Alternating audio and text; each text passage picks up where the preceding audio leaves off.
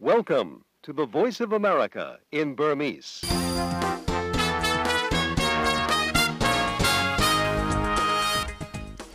မင်္ဂလာညနေခင်းပါရှင်။ VOA American တန်ရဲ့2014ခုနှစ်မေလ29ရက်ကြာသပတေးနေ့ညနေပဲ6နာရီကနေ9နာရီထိစီတွင်စီရင်တွေကိုတိုက်ရိုက်ထုတ်လွှင့်ပေးနေပါပြီ။လိုင်းဒိုမီတာ16 19 25တို့ကနေဖမ်းယူနားဆင်နိုင်ကြပါရရှင်။ ကျမခွန်ညိုပါအခုညနေခင်းအစီအစဉ်တွေတာဝန်ယူပါမယ်ရှင်မင်္ဂလာပါရှင်ကျမကခင်မျိုးသက်ပါဒီညနေခင်းသတင်းတွေကိုမခင်ဖြူထွေးနဲ့အတူကြီးညာပေးမှာပါထိုင်းနိုင်ငံမှာအရက်ဖက်အုပ်ချုပ်ရေးဘယ်တော့ပြန်ရမယ်ဆိုတာမသိနိုင်သေးဘူးလို့စစ်တပ်အကြီးအကဲကပြောကြားလိုက်ပါတယ်မြန်မာနိုင်ငံရဲ့ပြောင်းလဲမှာအမေရိကန်ရဲ့တန်တမာရေးကြိုးပမ်းမှုရတယ်လို့အမေရိကန်သမ္မတကပြောကြားခဲ့တယ်လို့ယူကရိန်းနိုင်ငံအရှေ့ပိုင်းမှာတော့ ယူကရိန်းစစ်တပ်လေရင်တစင်းကိုခွဲထွက်ရေးသမားတွေကပစ်ချခဲ့တဲ့အတွက်ဗိုလ်ချုပ်ကြီးတူပါဝင်တပ်သား14ဦးသေဆုံးခဲ့ရပါတယ်ဒီလိုထူးခြားတဲ့သတင်းလေးတွေကြားမှာပါမခွန်ညွေ ကောင်းပါပြီရှင်အခုညနေခင်းနားဆင်ရမယ့်သတင်းဆောင်ပါတွေဆက်သွယ်မြင်မြန်ချက်တွေထဲမှာတော့ဒီသမ္မတအိုဘားမားရဲ့ West Point စစ်တပ်ကတော်မှာပြောခဲ့တဲ့အမေရိကန်နိုင်ငံခြားရေးမူဝါဒဆိုင်ရာသဘောထားမှတ်ချက်တချို့နဲ့အတူမြန်မာပြည်ပြုပြင်ပြောင်းလဲမှုဟာအမေရိကန်ရဲ့တန်တမာရေးကြိုးပမ်းမှုအောင်မြင်ခြင်းရဲ့ရလတ်တစ်စိတ်တစ်ပိုင်းဆိုတဲ့ရလတ်တစ်စိတ်တစ်ပိုင်းဆိုတဲ့စကားနဲ့ပတ်သက်လို့တော့သူပြောတာကသူတို့ကဥဆောင်လို့ဗမာပြဒီမိုကရေစီအနာကိုရောက်လာသလိုလိုအဲ့ဒါကြီးကတော့နည်းနည်း ကြွားတာပေါ့သူကကြွားပြောတာပေါ့အဲ့လိုပဲရှိနေအာနာယပါတီရဲ့လွှတ်တော်ကိုယ်စားလှယ်ဦးလှဆွေနဲ့အတူတခြားတုံ့ပြန်ချက်တွေကိုလည်းဝေဝေစာစာပဲဒီနိုင်ငံတကာသတင်းတွေပြီးမှနားဆင်ကြရပါမယ်ရှင်ဒီလိုသတင်းဆောင်ပါတွေမတိုင်ခင်အခုရင်ဆုံးတော့နောက်ဆုံးရထားတဲ့မြန်မာနဲ့နိုင်ငံတကာသတင်းတချို့ကိုဒေါခင်မျိုးသက်နဲ့မခင်ဖြူထွေးတို့ကကြေညာပေးကြပါဦးမယ်ရှင်ထိုင်း နိုင်ငံမှာအရက်ဖက်အုပ်ချုပ်ရေးဘယ်တော့ပြန်ပြီးဖြစ်လာမယ်ဆိုတော့မသိနိုင်သေးပါဘူးလို့စစ်တပ်ကအာဏာသိမ်းပြီးတပတ်ကြာမှပဲပြောကြားလိုက်ပါတယ်စစ်တပ်ကအာဏာဆက်ပြီးသိမ်းမထားခြင်းပဲမဲ့လက်ရှိအနေအထားတွေဟာရွေးကောက်ပွဲကျင်းပပေးဖို့အတွက်မသင့်တော်ဘူးလို့ထိုင်းဒုတိယဗိုလ်ချုပ်ကြီးချတ်လမ်ချလမ်ဆုကပြောကြားလိုက်ပါတယ်กรุงเทพอาจจะเป็นคล้ายๆกับเหมือนกับที่ซีเรียเหมือนกับที่ลิเบียหรือเหมือนဒီကနေ့အထိဆန္ဒပြမှုတွေရှိနေသေးမို့ တချို့လူတွေကစူပူအောင်လှုပ်ချင်နေတော့မယ်ဆိုတာပြနေတာပါဒါကြောင့်ရွေးကောက်ပွဲကျင်းပပေးလို့မဖြစ်နိုင်သေးပါဘူးလို့ပြောသွားတာပါအခုစစ်တပ်အာဏာသိမ်းရတာနှစ်ပေါင်း80အတွင်း12ကြိမ်မြောက်ဖြစ်ပြီးထိုင်းနိုင်ငံအတွက်လိုအပ်လို့လုပ်ရတာလို့လည်းပြောပါတယ်ထိုင်းစစ်တပ်ကဆန္ဒမပြဖို့အတွက်တားမြစ်ခဲ့ပြီးရာနဲ့ချီတဲ့အစိုးရရရှိတွေနိုင်ငံရေးသမားတွေနဲ့အာဏာသိမ်းမှုဆန့်ကျင်တဲ့တက်ကြွလှုပ်ရှားသူတွေကိုဖမ်းဆီးခဲ့တာပါဆန္ဒမပြဘူးလို့ကြတိပေးသူတွေကိုပြန်ပြီးလွှတ်ပေးခဲ့ပေမဲ့လာရောက်အဖမ်းခံဖို့နောက်ထပ်အများအပြားကိုဆင့်ခေါ်ခဲ့တယ်လို့တချို့ကိုတော့တရားစွဲဆိုခဲ့ပါတယ်ထိုင်းစစ်တပ်အနေနဲ့ငြိမ်းချမ်းစွာဝေဖန်သူတွေကိုဝေဖန်နေတာတွေရပ်ဆိုင်းဖို့နဲ့အရက်သားတွေကိုစစ်ခုံရုံးမှာအမှုမစစ်ဖို့အတွက်ကြာတာပရင်းနေမှာပဲ Human Rights Watch လူ့ခွင့်ရေးအဖွဲ့ကြီးကတောင်းဆိုလိုက်ပါတယ် အမေရိကန်ဒုသမ္မတဂျိုးဘိုင်ဒန်မနေ့ကအမေရိကန်နိုင်ငံသားရေးမူဝါဒတွေနဲ့ပတ်သက်ပြီးတော့မိန့်ခွန်းပြောခဲ့တာမှာတရုတ်စီးပွားရေးအင်အားအပေါ်စိုးရိမ်မှုမရှိပါဘူးလို့ပြောသွားပါတယ်။လီတက်တင်နန်းစင်ကျောင်းသားတွေကိုပြောကြားခဲ့တဲ့ဒီမိန့်ခွန်းမှာမစ္စတာဘိုင်ဒန်ကတရုတ်နိုင်ငံမှာသိပ္ပံပညာရှင်တွေနဲ့စက်မှုအင်ဂျင်နီယာဘွဲ့ရသူတွေအမေရိကန်မှာထက်6ဆကနေ8ဆအထိပိုပြီးတော့များနေတဲ့အချက်ကိုတော့လက်ခံပါတယ်။ဒါပေမဲ့အခုချိန်ထိတရုတ်နိုင်ငံမှာတီထွင်ထားတဲ့ကုန်ပစ္စည်းတစ်ခုခုစမ်းသစ်တဲ့အပြောင်းလဲဒါမှမဟုတ်စီမံကိန်းတစ်ခုခုရှိတယ်ဆိုရင်ကျွန်တော်ကိုပြောပါကျွန်တော်ပြန်ပြီးတော့စိန်ခေါ်ပြောဝင်ပါတယ်လို့မစ္စတာဘိုင်ဒန်ကပြောသွားပါတယ်။1990ပြည့်လွန်နှစ်တွေကဂျပန်နိုင်ငံစီးပွားရေးအားကောင်းလာချိန်မှာဂျပန်ကပဲအားလုံးကိုသိမ့်ပတ်ယူသွားလိမ့်မယ်ဂျပန်သားလျင်အနာဂတ်အင်အားဖြစ်လာလိမ့်မယ်ဆိုပြီးတော့အမေရိကန်တွေအများပြားစိုးရင်ခဲ့ကြတာကိုမစ္စတာဘိုင်ဒန်ကဥပမာပေးပြီးတော့ပြောခဲ့ပါတယ်။တရုတ်နိုင်ငံဟာဂျပန်နေရာမှာအစားဝင်လာတဲ့အမေရိကန်ရဲ့စီးပွားရေးကိုစိန်ခေါ်နေတဲ့နိုင်ငံတစ်တစ်ခုလို့ဆိုပြီးတော့သူကသွယ်ဝိုက်ပြောသွားတာပါ။တရုတ်ဟာအခုဆယ်စုနှစ်ကာလတွေအတွင်းပြည်တွင်းအသက်တင် ကုန်ထုတ်လုပ်မှုအပိုင်းမှာအမေရိကန်ကိုကြော်ပြီးတော့ကမ္ဘာစီးပွားရေးအင်အားကြီးနိုင်ငံဖြစ်လာနိုင်တယ်လို့ကြကြပြန့်ပြန့်တွက်ဆနေကြတာဖြစ်ပါတယ်။ဒါပေမဲ့ဆယ်စုနှစ်တွေနဲ့ချီစီးပွားရေးဖွံ့ဖြိုးမှုနှုန်းမြင့်တက်လာနေပဲမဲ့လို့လည်းဒီတရုတ်ရဲ့စီးပွားရေးမှာဝင်ငွေမညီမျှမှုတွေအကျင့်ပြတ်ချစားမှုတွေနဲ့လေလူညဉ့်ညမ်းမှုအပါအဝင်စိန်ခေါ်မှုတွေကတော့ကြီးကြီးမားမားရင်ဆိုင်နေရတာဖြစ်ပါတယ်ရှင်။မြန်မာနိုင်ငံရဲ့နိုင်ငံရေးအပြောင်းလဲဟာ American ပြည်ထောင်စုရဲ့တန်တမာရေးကြိုးပမ်းမှုရလဒ်ဖြစ်တယ်လို့ အမေရိကန်သမ္မတဘရက်အိုဘားမားကပြောဆိုလိုက်ပြီးအမေရိကန်အစိုးရရဲ့နိုင်ငံခြားရေးမူဝါဒအောင်မြင်မှုတာရကတစ်ခုအနေနဲ့မြန်မာနိုင်ငံကိုဥပမာပေးပြီးပြောဆိုခဲ့ပါတယ်။မြန်မာပြည်သူတွေရဲ့ကြီးမားတဲ့တတိပြောင်မြောက်မှုနဲ့အမေရိကန်ဥဆောင်ပြီးတန်တမာရေးကြိုးပမ်းမှုတွေလုပ်ခဲ့တဲ့အတွက်တချိန်ကတကားပိတ်ထားတဲ့လူအဖွဲ့အစည်းမှာတကားဖွင့်တဲ့နိုင်ငံရေးပြုပြင်ပြောင်းလဲမှုတွေတွေ့လာရတယ်လို့ဆိုပါတယ်။မြန်မာကောင်းဆောင်တွေအမေရိကန်ပါဝင်မဟာမိတ်နိုင်ငံတွေနဲ့ထိတွေ့ဆက်ဆံနိုင်မှုအတွက်မြောက်ကိုရီးယားနိုင်ငံနဲ့မိဖက်ဖြစ်ရှိနေရကခွဲခွာလာတာတွေ့ရကြောင်းနဲ့မြန်မာပြည်ရဲ့အပြောင်းလဲဟာနောက်မလဲပဲအောင်မြင်သွားမယ်ဆိုရင်အမေရိကန်အနေနဲ့မဟာမိတ်နိုင်ငံတစ်ခုကိုရရှိလိုက်တာဖြစ်ပါလိမ့်မယ်လို့သမ္မတအိုဘားမားကပြောပါတယ်။နယူးယောက်ပြည်နယ် West Point စစ်တပ်ကတော်မှာကျောင်းဆင်းအရာရှိတွေကိုဗုဒ္ဓဟူးနေ့ကပြောခဲ့တဲ့အမေရိကန်ပြည်ထောင်စုရဲ့နိုင်ငံခြားရေးမူဝါဒဆိုင်ရာအကြံတွန်းမိန့်ခွန်းထဲမှာမြန်မာနိုင်ငံနဲ့ပတ်သက်ပြီးသမ္မတအိုဘားမားကထည့်သွင်းပြောဆိုခဲ့တာပါ။မစ္စတာအိုဘားမားအမေရိကန်သမ္မတဖြစ်လာခဲ့ပြီးတဲ့နောက်ပိုင်းအာရှကိုအလေးထားတဲ့နိုင်ငံခြားရေးမူဝါဒအောက်မှာမြန်မာနိုင်ငံနဲ့တိုက်ရိုက်ထိတွေ့ဆက်ဆံမှုတွေပြန်ပြီးလုပ်ခဲ့တာဖြစ်ပါတယ်။ ပျောက်ဆုံးနေတဲ့မလေးရှားခီးတဲ့တင်လေရင်ကိုပြီးခဲ့တဲ့လတုန်းကလေရင် Black Box ကထုတ်လွှတ်တဲ့အတန်လိုင်းတချို့ကြားခဲ့ရတဲ့အိန္ဒိယသမုဒ္ဒရာတောင်ပိုင်းမှာပြတ်ကျခဲ့တာမဖြစ်နိုင်တဲ့အကြောင်းဩစတြေးလျအာဏာပိုင်တွေကနောက်ဆုံးကောက်ချက်ချလိုက်ပါတယ်။ The Australian Transport Safety Bureau has now advised that the search in the vicinity of the acoustic detections အတန်လိုင်းနားထောင်ပြီးရှာဖွေတဲ့လုပ်ငန်းတွေအပြီးတက်နိုင်ပြီလို့ဩစတြေးလျတည်ယူပို့ဆောင်မှုဘေးကင်းလုံခြုံရေးဌာနကအကြံပြုပြောထားပါတယ်။ကျွမ်းကျင်သူတွေရဲ့ကောက်ချက်အရ MH 390လေယာဉ်အဲ့ဒီနေရာမှာနောက်ဆုံးပြတ်ကျခဲ့တာမဖြစ်နိုင်တော့ပါဘူးလို့ဩစတြေးလျဒုဝန်ကြီးချုပ် Warren Truss ပြောသွားတာဖြစ်ပါတယ်။ဩစတြေးလျနိုင်ငံအနောက်တောင်ဘက်ကမ်းလွန်ပင်လယ်ပြင်မှာအသေးစားရေငုပ်ဆက်ယုံနဲ့ရှာဖွေမှုတွေအဆုံးသတ်ခဲ့ပြီးတဲ့နောက်ဒီကနေ့မှာပဲအခုလိုပြောဆိုလိုက်တာပါ။ လူပေါင်း239ဦးလိုက်ပါသွားတဲ့ Boeing 777မလေးရှားခီးသည်တင်လေယာဉ်ဟာမတ်လ6ရက်နေ့8ရက်နေ့တုန်းကဒီကွာလာလမ်ပူမြို့ကနေဘေကျင်းမြို့ကိုထွက်ခွာပြီးနိုင်ဝက်လောက်အကြာမှာရေဒါတွေကနေပျောက်သွားခဲ့တာဖြစ်ပါတယ်။မလေးရှားအာဏာပိုင်တွေကတော့လေကြောင်းဆိုင်ရာကျွမ်းကျင်သူတယောက်ကလေယာဉ်ကိုရွေချက်ရှိရှိလမ်းကြောင်းပြောင်းသွားခဲ့တာဖြစ်တယ်လို့ယုံကြည်နေကြပေမဲ့လို့လိုက်ပါသွားတဲ့လေယာဉ်မှုတွေနောက်ခီးသည်တွေနဲ့ပတ်သက်ပြီးတော့စုံစမ်းစစ်ဆေးခဲ့တာမှာတော့ဒီအတွက်ခိုင်မာတဲ့သက်သေအထောက်အထားတစ်ခုမှမတွေ့ရပါဘူးရှင်။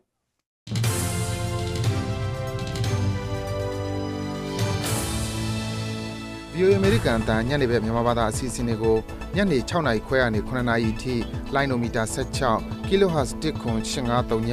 လိုင်းနိုမီတာ19 kHz 15555လိုင်းနိုမီတာ25 kHz 11965တို့ကနေထုတ်လွှင့်ပေးနေပါတယ်ခင်ဗျာ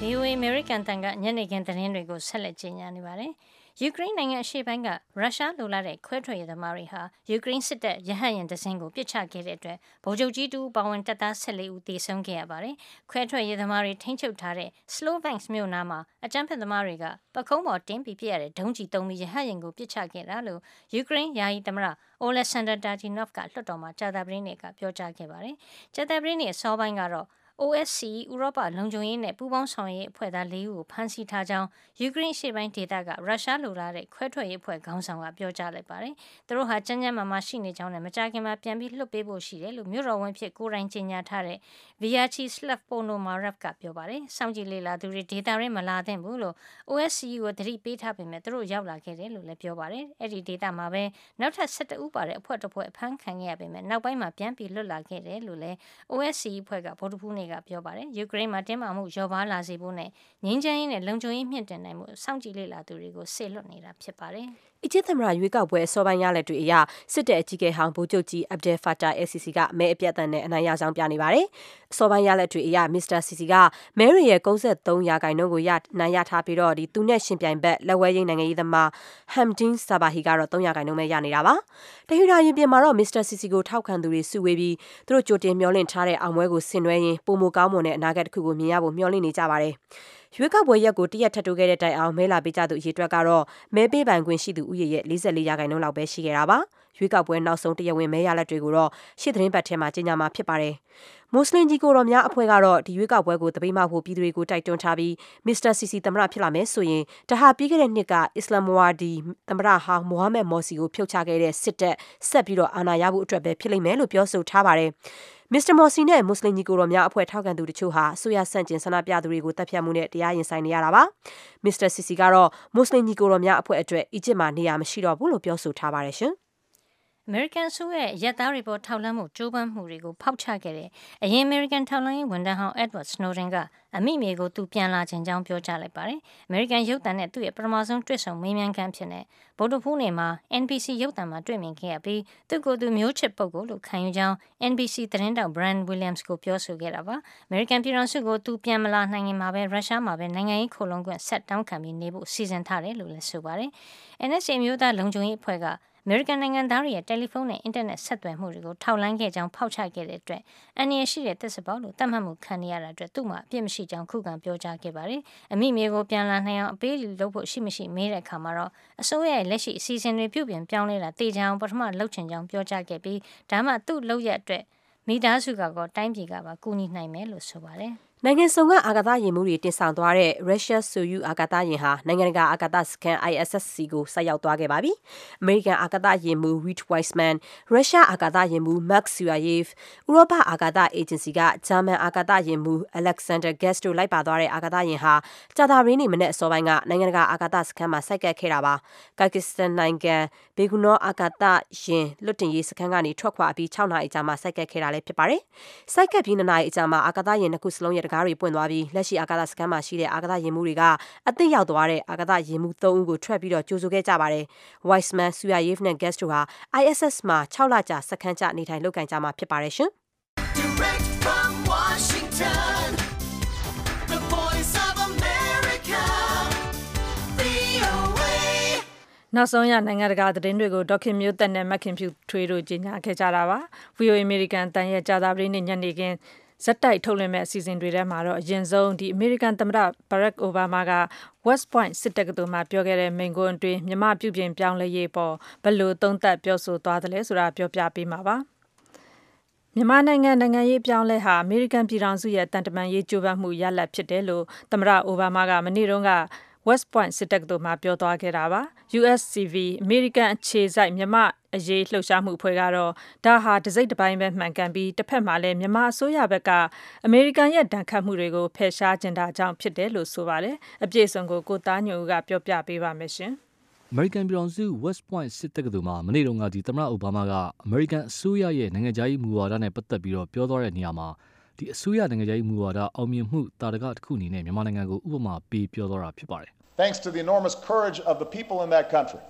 and because we took the diplomatic initiative American leadership we have seen political reforms မြန်မာပြည်သူတွေရဲ့ကြီးမားတဲ့တတ္တိပြောင်မြောက်မှုနဲ့အမေရိကန်ဥဆောင်ပြီးတန်တမာရေးကြိုးပမ်းမှုတွေလုပ်ခဲ့တာကြောင့်တစ်ချိန်ကတကားပိတ်ထားခဲ့တဲ့လူအဖွဲ့အစည်းမှာတကားဖွင့်တဲ့နိုင်ငံရေးပြုပြင်ပြောင်းလဲမှုတွေတွေ့လာရပါတယ်။မြန်မာကောင်းဆောင်တွေဟာအမေရိကန်နဲ့ကျွန်တော်တို့မဟာမိတ်နိုင်ငံတွေနဲ့ထိစပ်ဆက်ဆံနိုင်ဖို့မြောက်ကိုရီးယားနိုင်ငံနဲ့မိတ်ဖက်အဖြစ်ကနေခြေလှမ်းခွာလာပါတယ်။ မြန်မာနိုင်ငံရဲ့အပြောင်းလဲသာအောင်မြင်ခဲ့မယ်ဆိုရင်တော့အမေရိကန်ပြည်ထောင်စုအတွက်မဟာမိတ်နိုင်ငံသစ်တိုးလာလိမ့်မယ်လို့လည်းသမ္မတအိုဘားမားကပြောသွားပါတယ်။ We're now supporting reform and badly needed national reconciliation through assistance and investment. တိုးတက်မှုတွေကနောက်ကျောင်းပြန်လှည့်သွားနိုင်ပါတယ်။ဒါပေမဲ့လို့နောက်ပြန်မလဲပဲမြန်မာပြည်အပြောင်းလဲအောင်မြင်သွားမယ်ဆိုရင်အမေရိကန်ခေါင်းဆောင်မှုအနေနဲ့တနက်တစ်ချက်မှမဖောက်ဖဲနဲ့မဟာမိတ်နိုင်ငံသစ်ရရှိလိုက်တာဖြစ်ပါလိမ့်မယ်မစ္စတာအိုဘားမားအမေရိကန်သမ္မတဖြစ်ပြီးနောက်ပိုင်းမှာပဲ Asia Pacific ဆိုတဲ့ဒီအာရှကိုအလေးထားတဲ့နိုင်ငံခြားရေးမူဝါဒအောက်မှာ မြန်မာနိုင်ငံကိုတိုက်ရိုက်ထိစပ်ဆက်ဆံမှုတွေလုပ်ခဲ့တာပါ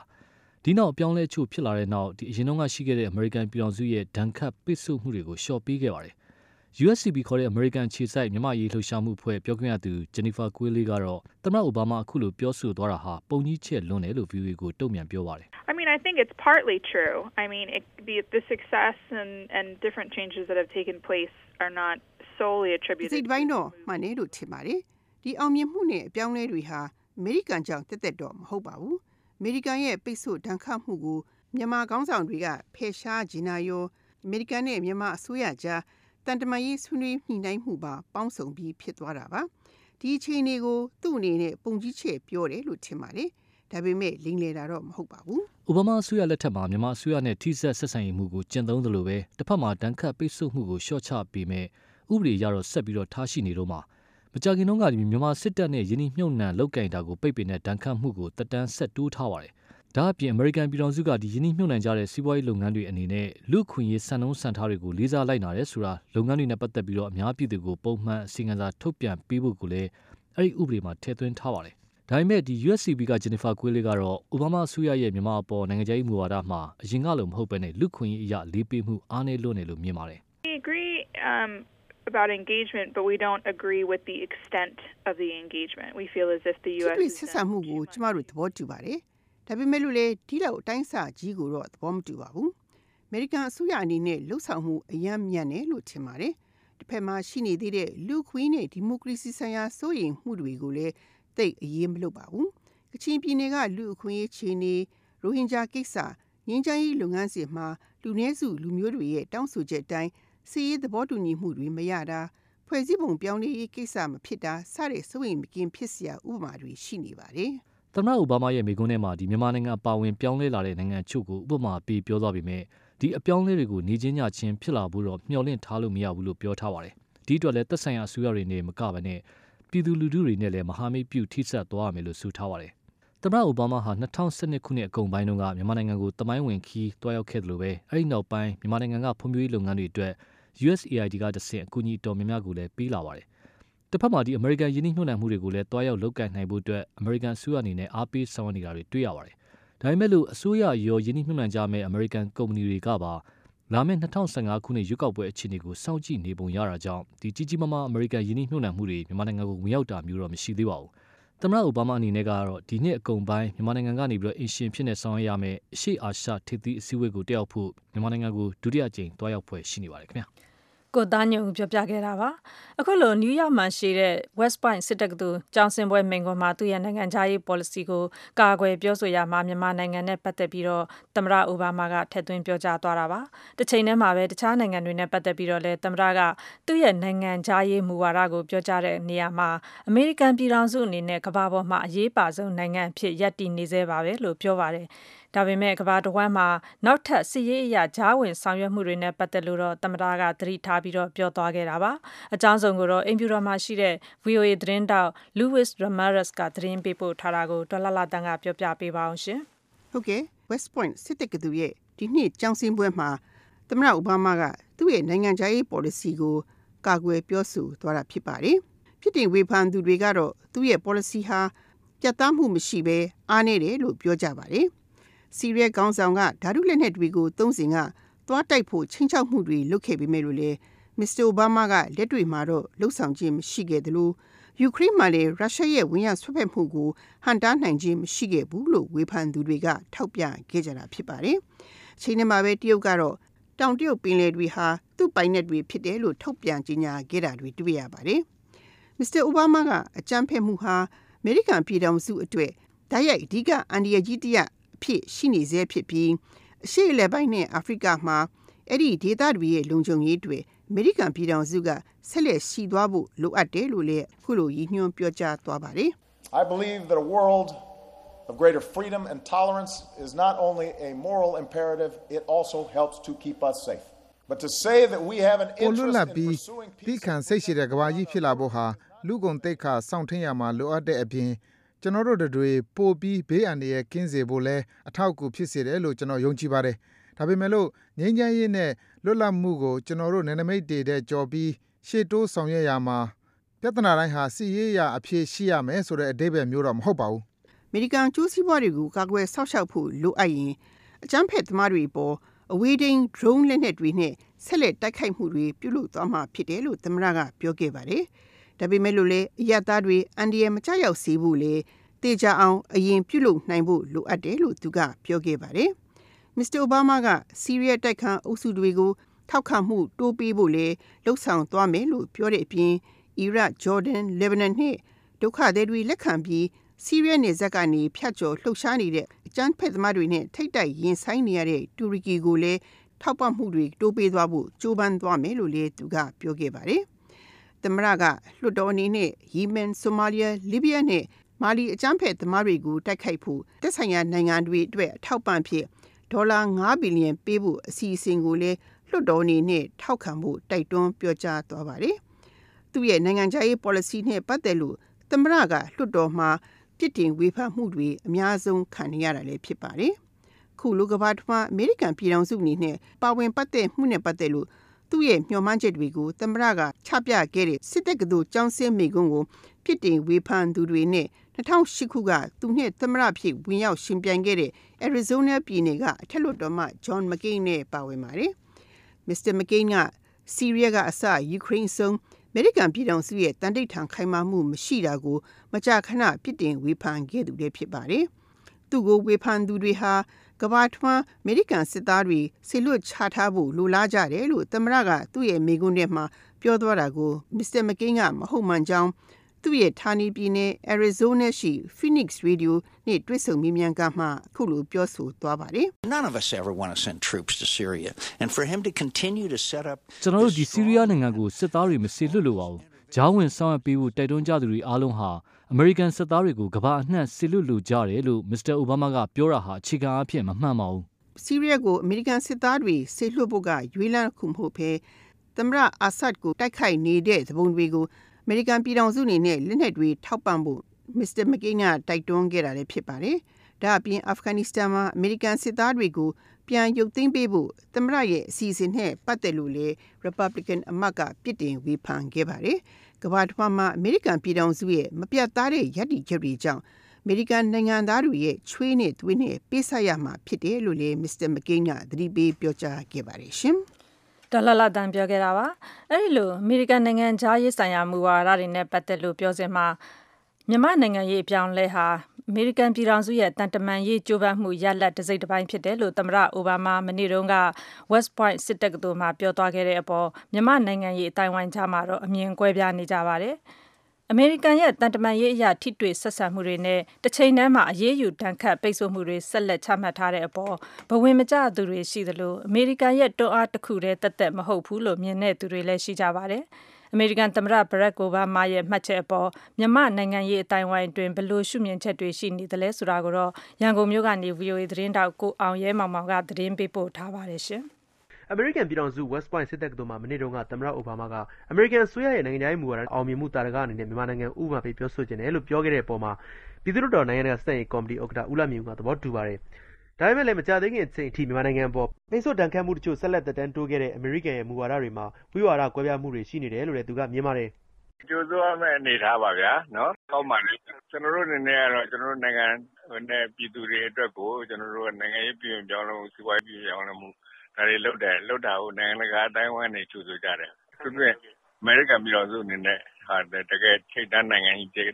နိုင်ငံကြီးကနေပြီးတော့ဒီလို ဟလာကြိုဆိုပြီးတော့ ကျွန်တော်တို့အတိမပြုတဲ့ဆိုကျွန်တော်ဝန်သားစရာကောင်းပါတယ်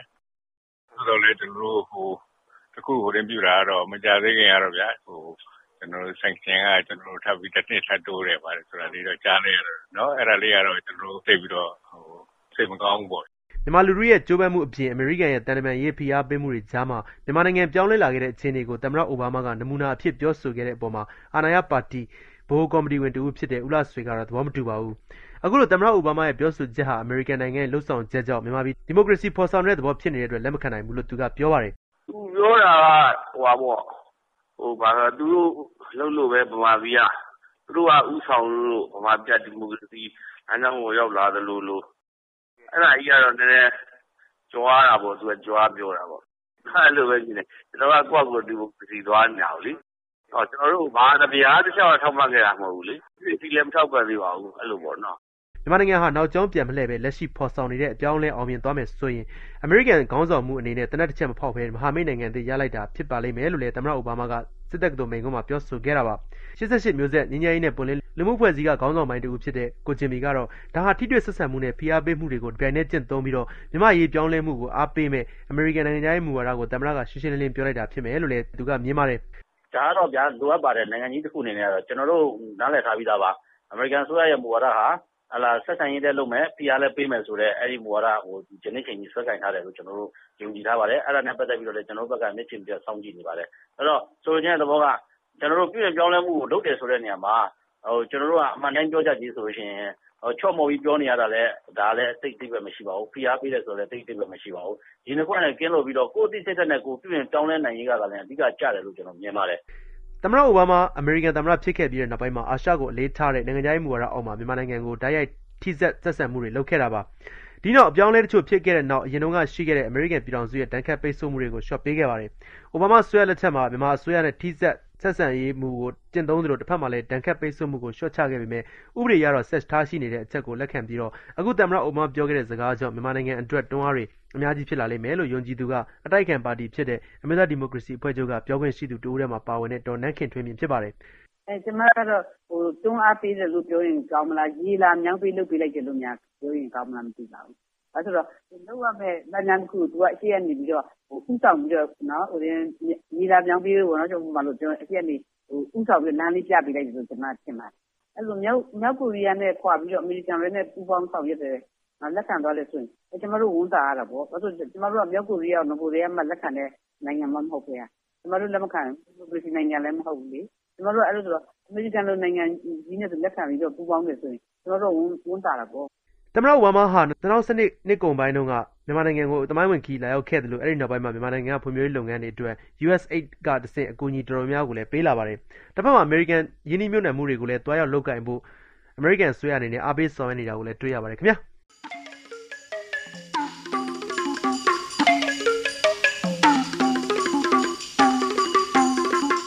။သောတရှင်များခင်ဗျာ ပြည်ထောင်စုပြိုကွဲမှာဆိုလို့တိုင်းပြည်အခြေအနေယိုယွင်းလာလို့အာဏာသိမ်းခဲ့ရပါတယ်ဆိုတော့မြမတက်မတော်ဟာစစ်မှန်တဲ့ပြည်ထောင်စုပေါ်ထွန်းပြီးတိုင်းပြည်အခြေအနေတိုးတက်လာမဲ့ဖွဲ့စည်းပုံအခြေခံဥပဒေပြုပြင်ပြောင်းလဲရေးကိုဘာကြောင့်ငင်းဆန်ခုခံနေရပါသလဲပြည်သူလူထုဆန္ဒကိုအခြေခံတဲ့အပြောင်းအလဲတွေကိုဖော်ဆောင်ပေးနိုင်မှပြည်သူဝန်ထမ်းတက်မတော်ဖြစ်လာမယ်ဆိုတာကိုလက်ရှိတက်မတော်သားတွေနားလည်သဘောပေါက်လာအောင်ဘယ်လိုလှုပ်ဆောင်သင့်တယ်လို့ထင်ကြပါသလဲ ခုလာမယ့်စနေညတိုက်ရိုက်လေးလှိုင်းအစီအစဉ်မှာဆွေးနွေးကြအောင်ပါသောရရှိမြခင်ဗျာပါဝင်ဆွေးနွေးလိုတဲ့သောရရှင်တွေကျွန်တော်တို့စီကိုကြိုတင်ဆက်သွင်းနိုင်ကြပါတယ် VOA မြန်မာပိုင်းရဲ့ဖုန်းနံပါတ်က23နဲ့3855554 fax number 23နဲ့3855552ဖြစ်ပါတယ်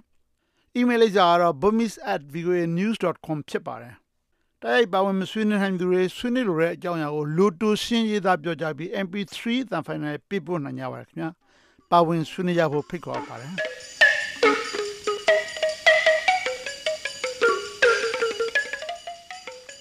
ဓာတ်ရိုက်လေးလိုင်းဆွေးနွေးခန်းတွေကိုအင်ကာနဲ့စနေညတိုင်းမှာပုံမှန်ထုတ်လွှင့်ပေးနေပါတယ်ရှင်။အခုနားဆင်နေကြတဲ့ကြာသပတေးနေ့ညနေဘက် VOA အစီအစဉ်တွေမကြခင်ပြီးဆုံးတော့မှာပါ။နောက်နှစ်နာရီကြာမှထုတ်လွှင့်မဲ့ညပိုင်းအစီအစဉ်တွေမှာတော့အမျိုးသမီးကန္တာသုတဆုံလင်အမေရိကန်တခွင်နဲ့တိတ်ပံနဲ့ဤပညာသတင်းပတ်စင်ကန္တာတွေနားဆင်ကြရဖို့ရှိပါတယ်။လိုင်းဒိုမီတာ16 19နဲ့25တို့ကနေဖန်ယူနားဆင်နိုင်ပါတယ်ရှင်။ အခုညနေပိုင်းစီစဉ်ဆုံးမတက်ခင်မှာနိုင်ငံတကာသတင်းကျဉ်းချုပ်ကိုဒေါခင်မျိုးသက်ကတလှည့်ကြီးညာပေးပါဦးမယ်ရှင်။ ထိုင်းနိုင်ငံမှာအရက်ဖက်အုပ်ချုပ်ရေးဘယ်တော့ပြန်ဖြစ်လာမယ်ဆိုတာမသိနိုင်သေးဘူးလို့စစ်တပ်ကအာဏာသိမ်းပြီးတပတ်ကြာမှပဲပြောကြားလိုက်ပါတယ်။စစ်တပ်ကအာဏာဆက်ပြီးသိမ်းမထားခြင်းပဲလက်ရှိအနေအထားတွေဟာရွေးကောက်ပွဲကျင်းပပေးဖို့မသင့်တော်သေးဘူးလို့ထိုင်းဒုတိယကာကွယ်ဦးစီးချုပ်ကပြောကြားလိုက်တာပါ။အခုစစ်တပ်အာဏာသိမ်းတာနှစ်ပေါင်း80အတွင်း12ကြိမ်မြောက်ဖြစ်ပြီးထိုင်းနိုင်ငံအတွက်လိုအပ်လို့လုပ်ရတာလို့လည်းဆိုပါတယ်။အမေရိကန်ဒုသမ္မတဂျိုးဘိုင်ဒန်မနေ့ကအမေရိကန်နိုင်ငံသားရေးမူဝါဒရေးရာတွေနဲ့ပတ်သက်ပြီးမိန့်ခွန်းပြောခဲ့တာမှာတရုတ်စီးပွားရေးအင်အားပေါ်မှာစိုးရိမ်မှုမရှိဘူးလို့ဆိုပါတယ်။တရုတ်ဟာအမေရိကန်ကိုကြော်ပြီးကမ္ဘာစီးပွားရေးအင်အားကြီးဆုံးနိုင်ငံဖြစ်လာနိုင်တယ်လို့တွက်ဆနေကြပေမဲ့တရုတ်ရဲ့စီးပွားရေးမှာဝင်ငွေမညီမျှမှုတွေအကျင့်ပက်ခြစားမှုတွေနဲ့လေထုညဉ့်ညမ်းမှုအပါအဝင်စိန်ခေါ်မှုတွေကြီးကြီးမားမားနဲ့ရင်ဆိုင်နေကြရတာဖြစ်ပါတယ်။ မြန်မာနိုင်ငံရဲ့နိုင်ငံရေးပြောင်းလဲဟာအမေရိကန်ပြည်ထောင်စုရဲ့တန်တမာရေးကျိုးပမှုရလဒ်ဖြစ်တယ်လို့သမ္မတဘရက်အိုဘားမားကပြောဆိုလိုက်ပြီးအမေရိကန်အစိုးရရဲ့နိုင်ငံခြားရေးမူဝါဒအောင်မြင်မှုတာတကတစ်ခုအနေနဲ့မြန်မာနိုင်ငံကိုဥပမာပေးပြီးပြောဆိုခဲ့ပါတယ်။မြန်မာပြည်သူတွေရဲ့ကြီးမားတဲ့တတိပြောင်မြောက်မှုနဲ့အမေရိကန်ဥဆောင်ပြီးတန်တမာရေးကျိုးပမှုတွေလုပ်ခဲ့တဲ့အတွက်တချင်းကတကားပိတ်ထားတဲ့လူအဖွဲ့အစည်းမှာတကားဖွင့်တဲ့နိုင်ငံရေးပြုပြင်ပြောင်းလဲမှုတွေတွေ့လာရတယ်လို့ဆိုပါတယ်။ ယူကရိန်းနိုင်ငံအရှေ့ပိုင်းကရုရှားလိုလာတဲ့ခွဲထွက်ရေးသမားတွေဟာယူကရိန်းစစ်တပ်ရဟတ်ယာဉ်တစင်းကိုပစ်ချခဲ့တဲ့အတွက်ဗိုလ်ချုပ်ကြီးတူပါဝင်တပ်သား14ဦးသေဆုံးခဲ့ရပါတယ်။ခွဲထွက်ရေးသမားတွေထိန်းချုပ်ထားတဲ့ Slovensk မြို့နားမှာအကြမ်းဖက်သမားတွေကပစ်ချခဲ့တာလို့ယူကရိန်းယာယီသမ္မတကပြောကြားခဲ့ပါတယ်။နိုင်ငံတကာသတင်းကျဉ်းချုပ်ကိုဒေါခင်မျိုးသက်ကြီးညာပေးခဲ့တာဖြစ်ပါတယ်ရှင်။ဒီညနေအစီအစဉ်ထုတ်လုပ်ရေးမှုကမခင်ဖြူထွေးဖြစ်ပြီးအတန်ဖန်အင်ဂျင်နီယာကတော့ဆူလီမန်တာရာဝယ်လီဖြစ်ပါတယ်။ကျွန်မကတော့ခွာညိုပါရှင်။ VOA ကနေမြန်မာဘာသာအစီအစဉ်တွေကိုတစ်နေ့6ကြိမ်ထုတ်လွှင့်ပေးနေပါတယ်။အခုထုတ်လွှင့်ပေးနေတဲ့အစီအစဉ်တွေကို VOA မြန်မာပိုင်းအစီအစဉ်ရဲ့ internet ဆက်မျက်နှာဖြစ်တဲ့ burmese.voanews.com မှာလည်းကြည့်ရှုနိုင်ပါတယ်။ည9နာရီကြာရင်တခါပြန်ပြီးတော့ဆုံကြရအောင်ပါ။သောတာရှင်များအားလုံးကိုရောစိတ်ပါရှင်လန်းချမ်းမြေ့ကြပါစေရှင်။